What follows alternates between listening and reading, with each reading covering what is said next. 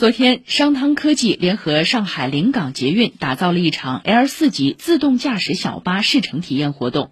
接驳线路涉及多个无保护左转场景。